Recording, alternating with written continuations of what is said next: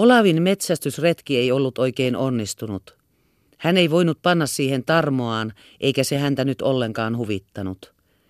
Mistä hän sen oikeastaan oli saanutkaan päähänsä? Ajettuaan takaa muutamia telkkäpoikueita, jotka sukeltelivat hänen edellään ja sitten hajaantuivat ympäri selkiä, hän jätti ampumisen sikseen ja nousi maihin, kuultuaan viulun soittoa muutaman rantatalon takaa mäeltä. Sinne oli kokoontunut kylän nuorisua kiikkumaan ja tanssimaan. Hän koetti liittyä heidän seuraansa ja puhella tyttöjen kanssa, mutta ne ujostelivat ja vetäytyivät toistensa taa. Hän kehoitti viuluniekkaa jatkamaan soittoaan, joka hänen ilmestyessään oli keskeytynyt, mutta kun hän itse yritti tanssia, lakkasivat kaikki muut ja pysähtyivät tarkastelemaan, kuinka herra tanssii. Hän oli mielestään epäonnistunut, tuli pahalle tuulelle ja vetäytyi puhelemaan muutamain isäntämiesten kanssa, jotka istuivat veräjän päällä tupakoiden. Heiltä hän sai kuulla, että talon takana olevassa metsälammessa pitäisi olla suuri sorsapoikue. Hän meni aamun koitteessa sinne, mutta ei saanut ammutuksi kuin pienen tavin. Suota myöten rämpi hän toiselle lammelle, jossa pitkän väijymisen jälkeen sai tapetuksi pienten poikansa ympärillä häärivän telkän. Väsyksissä nälissään ja suuttuneena itseensä hän palasi venheelleen. Eikä hän edes ollut saanut ajatuksistaan ajetuksi sitä, mitä oli tahtonut haiduttaa. Elli koko ajan ikään kuin kihisi hänen verissään, soi hänen korvissaan, paneutui hänen soutunsa tahtiin ja hänen askeliensa liikkeisiin.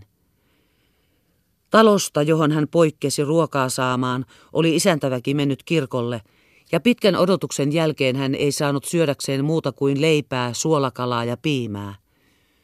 Syötyään heittäysi hän uupuneena pirtin lattialle heinille ja nukkui siinä siihen saakka, kunnes väki tuli kirkosta kotiin. Emäntä kertoi käyneensä aamusella Tyynellässä rouvan puheilla, olivat olleet kirkossakin molemmat, pastori ja pastorinna, ja olipa satuttu samaan ehtoollispöytäänkin. Vai oli Elli ollut ripillä, yhdessä miehensä kanssa? Tämähän alkaa olla jo liikuttavaa. Sehän on jo täydellinen perheidylli. Mutta tappio ei toden totta ole suuri. Varsinkin, kun voittopuolelle saa panna uuden sieluntieteellisen kokemuksen entisten lisäksi. Mutta kuta enemmän hän selkää soutaessaan läheni pappilan rantaa, sitä vähemmän alkoi hän voida katsoa asiata sielutieteellisen kokemuksen kannalta. Häntä kirveli yhä se, että hän kuitenkin oli voinut niin täydellisesti erehtyä. Hänellä oli mielestään täysi oikeus kohottaa olkapäitään ja halveksia – jotain tyydytystä saadakseen, täytyy hänen jotenkuten saada osoittaa ylenkatsettaan, iskeä tai raapaista niin, että se tuntuisi, antaa hänen tietää, mitä hän ajattelee ja haiduttaa hänestä kaikki mahdolliset luulot ja kuvittelut. Ehkä olisi parasta panna tavaransa kokoon ja jättää heidät nauttimaan toistensa seurasta. Sillä siellä kai jo taas nukutaan laskettujen uutimien takana. Mutta kun hän kääntyi huoneen nurkan ympäri pihaan, näki hän Ellin istumassa verannan alimmalla rappusella, poski käden varassa, tuijottamassa eteensä pihaa pitkin. Hyvää iltaa, rouva, sanoi hän vähän teeskennellyn kohteliaasti. Elli nousi ylös ja tuli häntä vastaan. Minä kun luulin teidän jo sille tiellenne uupuneenkin. Kuinka niin? Kuvittelin jo aivan, että teille oli tapahtunut jokin onnettomuus. Sehän on ikävä, jos olen saattanut teitä turhan päiten levottomaksi. Turhan päitenkö? Onhan päinvastoin hauska, että pelkoni on ollut turha. Mutta te olette varmaankin aivan väsynyt ja nälistynyt. Antakaa minulle nämä ja istukaa nyt heti paikalla illalliselle. Elli otti hänen hattunsa ja pyssynsä huolimatta hänen estelyistään ja vei ne eteisen naulaan. Ettehän vain ole odottanut minua illalliselle, kysyi Olavi. Olenhan toki. Miksen olisi? Olkaa hyvä. No, ja kertokaa nyt, kuinka metsästysretkenne on onnistunut. Olavi vastasi lyhyesti, että olihan se tavallisesti. Sitten on teillä varmaankin ollut hauska retki. Minä kuulin erältä emännältä, että olitte mennyt jollekin metsälammelle Sellaisistahan niitä aina taitaa olla helpompi löytää lintuja. Onhan niitä helppo löytää, kun niitä vain on. Aivan yksinkö te eilen souditte sinne? Minä aivan unohdin, että olisihan joku renkipojista joutanut tulla mukaan. Kiitoksia vain, mutta se ei olisi ollut tarpeellista. Ellin osanotto tuntui hänestä tehdyltä. Hän vastasi niin lyhyesti ja yksikantaan kuin suinkin voi, näyttämättä tahallisesti epäkohteliaalta. Saako luvan olla teetä? Ei kiitoksia. Mutta kun Elli oli jo valmistanut lasiin ja ojensi sen hänelle, ei hän voinut olla sitä ottamatta. Entäs miehenne, kysäisi hän yhtäkkiä, eikö hän tulekaan illalliselle? Hänkö? Hänhän on pitäjällä. Olavi ei voinut enää pidättäytyä. Liikutellen hermostuneella kädellä lusikkaa lasissa sanoi hän, ja teidän täytyy siis elää leskenä ja kestää eron katkeruutta taas koko viikko. Mitä oikeastaan hyödytti pistellä näin? Parasta kun ei ole mistään tietävinään ja menee tiehensä, jos ei voi olla täällä. Mutta kun Elli ei vastannut, niin se taas suututti häntä ja hän jatkoi. Se kai ei ole niinkään helppoa. Eikö ole helppoa? Niin, minä vain ajattelen, ettei mahda olla. Elli oli vähän aikaa vaiti, vetäytyneenä teekeittiön taa, josta laski vettä kannuun. Asettaen sen paikoilleen sanoi hän sitten ääni vähän värähtäen. Sanokaa minulle, miksi olette niin pilkallinen? Oletteko suuttunut jostain? Olenko tehnyt jotain, joka... Ette suinkaan. Kuinka voitte sellaista otaksuakkaan? Pyydän anteeksi, jos olen tietämättäni antanut aihetta sellaiseen luuloon. Mutta teidän äänessänne on kuitenkin jotain, joka, joka mitä, jotain, joka, en minä tiedä. Mutta en minä nyt enää ymmärrä teitä ollenkaan. Viivytellen vastaustaan, miettien sitä ja löytäen mielestään purevan, sanoi hän tekeytyen rauhalliseksi. Ehkä olettekin oikeassa. Minä ylipäänsä luulen, ette me oikein ymmärrä toisiamme. Se näytti sattuvan. Niinkö?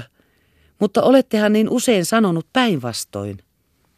Alussa, kun kaksi ihmistä tapaa toisensa, tapahtuu usein, että he pintapuolisesti oppien toisiaan tuntemaan luulevat olevansa samaa mieltä ja heidän katsantotapansa näyttävät sopivan yhteen, mutta sitten ilmaantuu useinkin jotain, joka yhtäkkiä osoittaa, että he ovat toistensa suhteen erehtyneet. Te olette siis erehtynyt minun suhteeni. Ja te ehkä myöskin minun. Enhän minä tiedä sitä tehneeni. Tehän sen sanoitte. Ehkä onkin sitten syy vain minussa. Ja minussahan se onkin. Mitenkä teissä? Siten vain, että minä en ole ymmärtänyt teitä niin hyvin kuin te ehkä minua. Ja koska olen sitä erityisistä syistä tänään tullut ajatelleeksi, niin voinhan sen sanoakin, tai oikeastaan on vain eräs anteeksi pyyntö, jonka katson velvollisuudekseni tehdä. Hyvänen aika, mitä te tarkoitatte?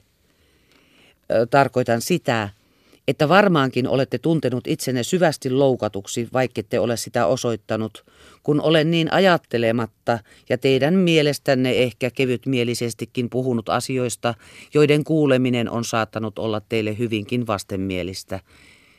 Mutta se ei ole tullut siitä, etten olisi tahtonut antaa arvoa teidän vakaumuksillenne, vaan etten ole niitä tuntenut tai oikeammin luullut teillä niitä olevan. Mutta minä en ollenkaan ymmärrä. Ettehän ole milloinkaan, ettekä mitenkään minua loukannut. Enkö? No, sittenhän on kaikki hyvin. Mutta mitenkä te luulette sen tehneenne? Minkä johdosta olette voinut tulla sellaiseen käsitykseen? Jos olen erehtynyt ja luullut väärin, niin onhan tarpeetonta sitä selittää. Selittäkää nyt kuitenkin, sanokaa nyt, minä pyydän. En ole tiennyt, että olisitte uskonnollinen. Mutta mitenkä te, mistä te nyt sitten olette saanut sen, että olisin? Olettehan ollut ripillä tänään. Olenhan. Sitäkö te? Ja sitäkö te pidätte niin suurena merkkinä minun uskonnollisuudestani, että, että eikö se sitten ole tarpeeksi suuri. Mutta eihän se, enhän minä hyvänen aika. Minä olen tietysti päättänyt vain itseni mukaan. Minä, jos menisin ripille, olisi se merkki siitä. Niinhän sen pitäisi olla, vaikkei aina ole. Mutta suokaa anteeksi, jos minä sitten käsitän teitä vieläkin vähemmän. Yhtä vähän kuin minä itsekään. Ja tuntien vastustamattoman halun selittää ja puhdistautua sanoi hän, en tiedä muuta kuin, että kun mieheni tänä aamuna pyysi, niin minä menin hänen pyynnöstään. Ja hänen tahtonsa on tietysti teidän lakinne, sanoi Olavi kiivastuen.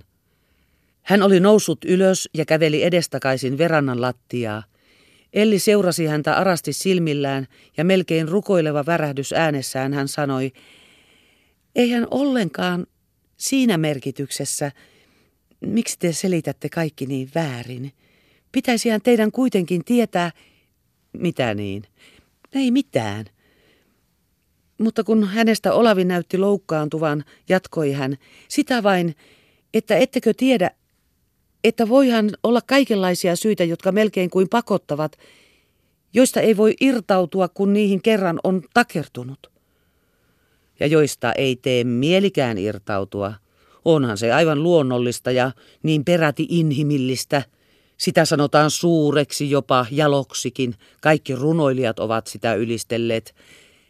Ja minä kyllä osaan minäkin antaa arvoa sydämen ja tunteiden vaikuttimille – kun kerran rakastatte miestänne ja tahdotte olla hänen kanssaan onnellinen. Ja te luulette todellakin, huudahti Elli. Olavi oli hermostunut.